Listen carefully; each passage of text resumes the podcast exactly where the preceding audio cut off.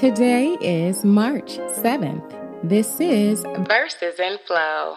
I'm Jennifer, and I am honored to be your guide and fellow wayfarer on this journey through the Bible in a year. We are one full week into the third month of the year, and two weeks from now, spring will have sprung. And while I am not looking forward to the overcast skies that are typical of northeastern Ohio spring weather, I am looking forward to more daylight hours, warmer weather, and the shift in seasons, indicating that a change is going to come. If there is one thing I have learned in my years as a Jesus follower and a human being, it is that change is inevitable. And as I was telling a friend yesterday, if life ain't gonna do nothing else, it's gonna be unpredictable. Sometimes we experience the kind of change that brings us joy and excitement. Other times it can be heartbreaking, stressful, and downright scary. But while there is no way to stop change from happening, we can choose how we respond to it. We have the power to embrace it and make it work for us especially if we believe, if we truly believe, that all things work together for the good of those who love God and are called according to his purpose. In fact, I think it's safe to say that without change, our lives would be boring and stagnant. We wouldn't learn anything new or have any reason or stimulus to grow spiritually emotionally or mentally if everything stayed the same day after day. We would never experience the growth, fulfillment, or new opportunities that come with change. It is through change that we can truly discover who we are, what we're capable of, and what we want out of life. All of the experiences that we go through have the potential to shape us into the person that God wants us to be if we let them. Change is a necessary part of life, and we can't avoid it. So instead of trying to stop it from happening or resisting it, we would be so much better served to embrace it and figure out how to flow with it. And with this word, this word of God as a constant, we can handle whatever comes our way because not only is the Word of God a mirror to our hearts and minds, reflecting back to us who we are, but it also reflects back to us what we need. If you believe that, let's get into it. Let's flow into this word and allow this word to flow into us. Numbers chapters 8 and 9, the message. The lights. God spoke to Moses Tell Aaron, install the seven lamps so they will throw light in front of the lampstand. Aaron did just that. He installed the lamps so they threw light in front of the lampstand as God had instructed Moses. The lampstand was made of hammered gold from its stem to its petals. It was made precisely to the design God had shown Moses. Purifying the Levites. God spoke to Moses. Take the Levites from the midst of the people of Israel and purify them for doing God's work. This is the way you will do it. Sprinkle water of absolution on them. Have them shave their entire bodies. Have them scrub their clothes. Then they will have purified themselves. Have them take a young bull with its accompanying grain offering of fine flour mixed with oil, plus a second young bull for an absolution offering Bring the Levites to the front of the tent of meeting and gather the entire community of Israel. Present the Levites before God as the people of Israel lay their hands on them. Aaron will present the Levites before God as a wave offering from the people of Israel so that they will be ready to do God's work. Have the Levites place their hands on the heads of the bulls, selecting one for the absolution offering and another for the whole burnt offering to God to make atonement for the Levites. Then have the Levites stand in front of Aaron and his sons and present them as a wave offering to God. This is the procedure for setting apart the Levites from the rest of the people of Israel. The Levites are exclusively for my use. After you have purified the Levites and presented them as a wave offering to God, they can go to work in the tents of meeting. The Levites have been selected out of the people of Israel for my exclusive use. They function in place of every firstborn male to an Israelite woman. Every firstborn male in Israel, animal or human, is set apart for my use. When I struck down all the firstborn of Egypt, I consecrated them for my holy uses. But now I take the Levites as stand ins in place of every firstborn son in Israel, selected out of the people of Israel, and I have given the Levites to Aaron and his sons to do all the work involved in the tent of meeting on behalf of all the people of Israel and to make atonement for them so that nothing bad will happen to them when they approach the sanctuary. Moses, Aaron, and the entire community of the people of Israel carried out these procedures with the Levites, just as God had commanded Moses. The Levites purified themselves and scrubbed their clothes. Then Aaron presented them as a wave offering before God and made atonement for them to purify them. Only then did the Levites go to work at the tents of meeting. Aaron and his sons supervised them following the directions God had given. God spoke to Moses These are your instructions regarding the Levites. At the age of 25, they will join the workforce in the tents of meeting. At the age of 50, they must retire from the work. They can assist their brothers in the tasks in the tent of meeting, but they are not permitted to do the actual work themselves. These are the ground rules for the work of the Levites. Passover.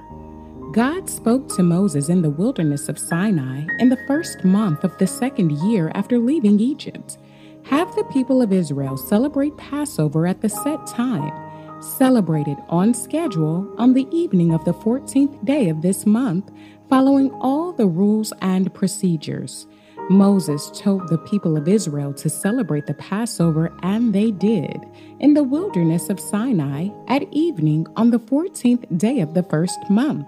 The people of Israel did it all just as God had commanded Moses. But some of them couldn't celebrate the Passover on the assigned day because they were ritually unclean on account of a corpse. So they presented themselves before Moses and Aaron on Passover and told Moses, We have become ritually unclean because of a corpse, but why should we be barred from bringing God's offering along with other Israelites on the day set for Passover? Moses said, Give me some time, I'll find out what God says in your circumstances. God spoke to Moses, Tell the people of Israel, if one or another of you is ritually unclean because of a corpse, or you happen to be off on a long trip, you may still celebrate God's Passover, but celebrate it on the 14th day of the second month at evening. Eat the lamb together with unraised bread and bitter herbs. Don't leave any of it until morning. Don't break any of its bones. Follow all the procedures. But a man who is ritually clean and is not off on a trip and still fails to celebrate the Passover must be cut off from his people because he did not present God's offering at the set time. That man will pay for his sin. Any foreigner living among you who wants to celebrate God's Passover is welcome to do it, but he must follow all the rules and procedures. The same procedures go for both foreigner and native born. The cloud. The day the dwelling was set up, the cloud covered the dwelling of the tent of testimony. From sunset until daybreak, it was over the dwelling. It looked like fire. It was like that all the time the cloud over the dwelling, and at night looking like fire. When the cloud lifted above the tent, the people of Israel marched out. And when the cloud descended, the people camped. The people of Israel marched at God's command, and they camped at his command. As long as the cloud was over the dwelling, they camped. Even when the cloud hovered over the dwelling for many days, they honored God's command and wouldn't march. They stayed in camp obedient to God's command as long as the cloud was over the dwelling. But the moment God issued orders, they marched. If the cloud stayed only from sunset to daybreak and then lifted at daybreak, they marched. Night or day, it made no difference. When the cloud lifted, they marched. It made no difference whether the cloud hovered over the dwelling for two days or a month or a year. As long as the cloud was there, they were there. And when the cloud went up, they got up and marched. They camped at God's command and they marched at God's command. They lived obediently by God's orders as delivered by Moses. Mark chapter 13, verses 14 through 37. Run for the hills. But be ready to run for it whenever you see the monster of desecration set up where it should never be. You who can read, make sure you understand what I'm talking about. If you're living in Judea at the time, run for the hills. If you're working in the yard, don't go back to the house to get anything. If you're out in the field, don't go back to get your coat. Pregnant and nursing mothers will have it especially hard. Hope and pray this won't happen in the middle of winter. These are going to be hard days, nothing like it from the time God made the world right up to the present, and there will be nothing like it again. If He let the days of trouble run their course, nobody would make it. But because of God's chosen people, those He personally chose, He has already intervened. No one knows the day or hour. If anyone tries to flag you down, calling out, Here's the Messiah, or points, There he is, don't fall for it. Fake messiahs and lying preachers are going to pop up everywhere. Their impressive credentials and bewitching performances will pull the wool over the eyes of even those who ought to know better. So watch out. I've given you fair warning. Following those hard times, Sun will fade out, moon cloud over, stars fall out of the sky, cosmic powers tremble. And then they'll see the Son of Man enter in grand style, his arrival filling the sky. No one will miss it. He'll dispatch the angels. They will pull in the chosen from the four winds, from pole to pole. Take a lesson from the fig tree. From the moment you notice its buds form, the merest hint of green, you know summer's just around the corner. And so it is with you. When you see all these things, you know He is at the door. Don't take this lightly. I'm not just saying this for some future generation, but for this one too. These things will happen. Sky and earth will wear out. My words won't wear out. But the exact day and hour, no one knows that, not even heaven's angels, not even the Son, only the Father. So keep a sharp lookout, for you don't know the timetable. It's like a man who takes a trip, leaving home and putting his servants in charge, each assigned a task, and commanding the gatekeeper to stand watch. So stay at your post, watching. You have no idea when the homeowner is returning, whether evening, midnight, cockcrow, or morning. So you don't want him showing up unannounced with you asleep on the job. I say it to you, and I'm saying it to all. Stay at your post. Keep watch. Psalm 50. The God of gods, it's God, speaks out, shouts earth. Welcome the sun in the east, farewells the disappearing sun in the west. From the dazzle of Zion, God blazes into view. Our God makes his entrance. He's not shy in his coming. Starbursts of fireworks precede him. He summons heaven and earth as a jury. He's taking his people to court. Round up my saints who swore on the Bible their loyalty to me. The whole cosmos attests to the fairness of this court that here God is judge. Are you listening, dear people? I'm getting ready to speak. Israel, I am about to bring you to trial. This is God, your God, speaking to you. I don't find fault with your acts of worship, the frequent burnt sacrifices you offer, but why should I want your blue ribbon bull or more and more goats from your herds? Every creature in the forest is mine, the wild animals on all the mountains.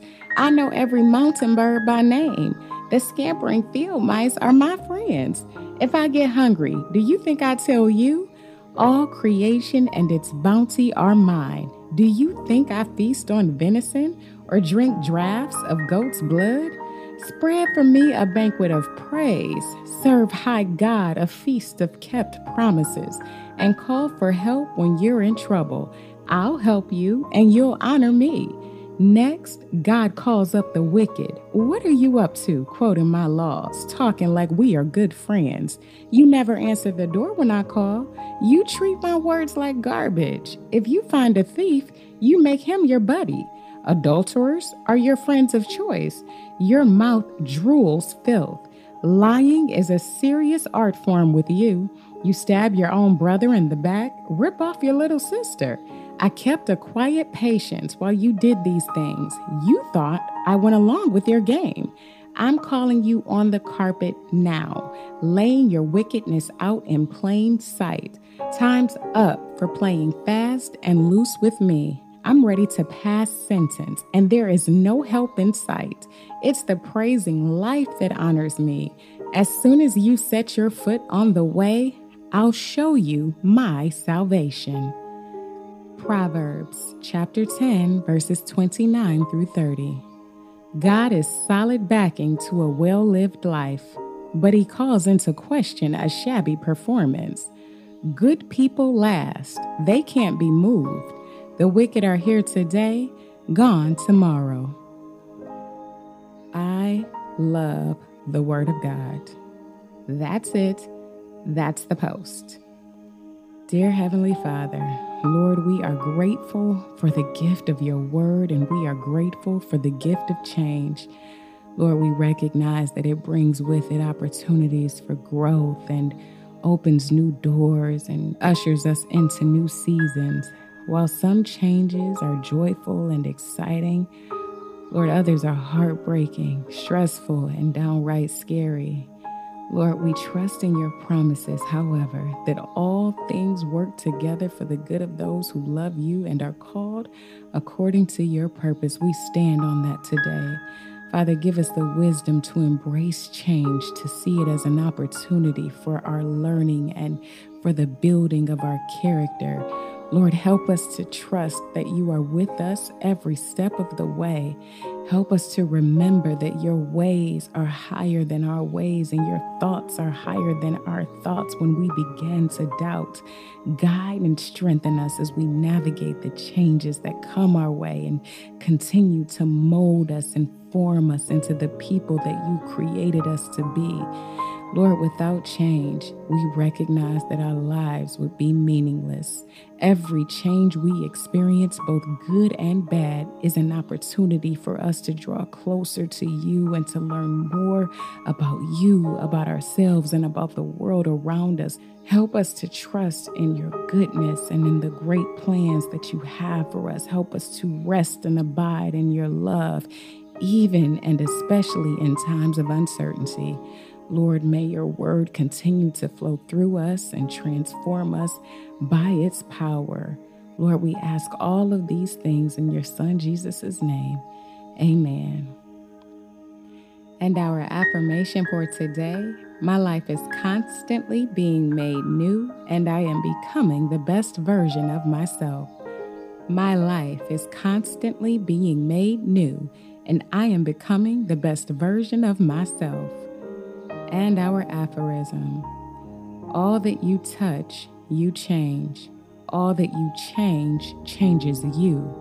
The only lasting truth is change. God is change. I'm going to say that one again. All that you touch, you change. All that you change changes you. The only lasting truth is change. God is change. Thank you so much for being on this adventure with me. You belong here, and we belong together on this journey. I love you, and I will be right here tomorrow waiting for you.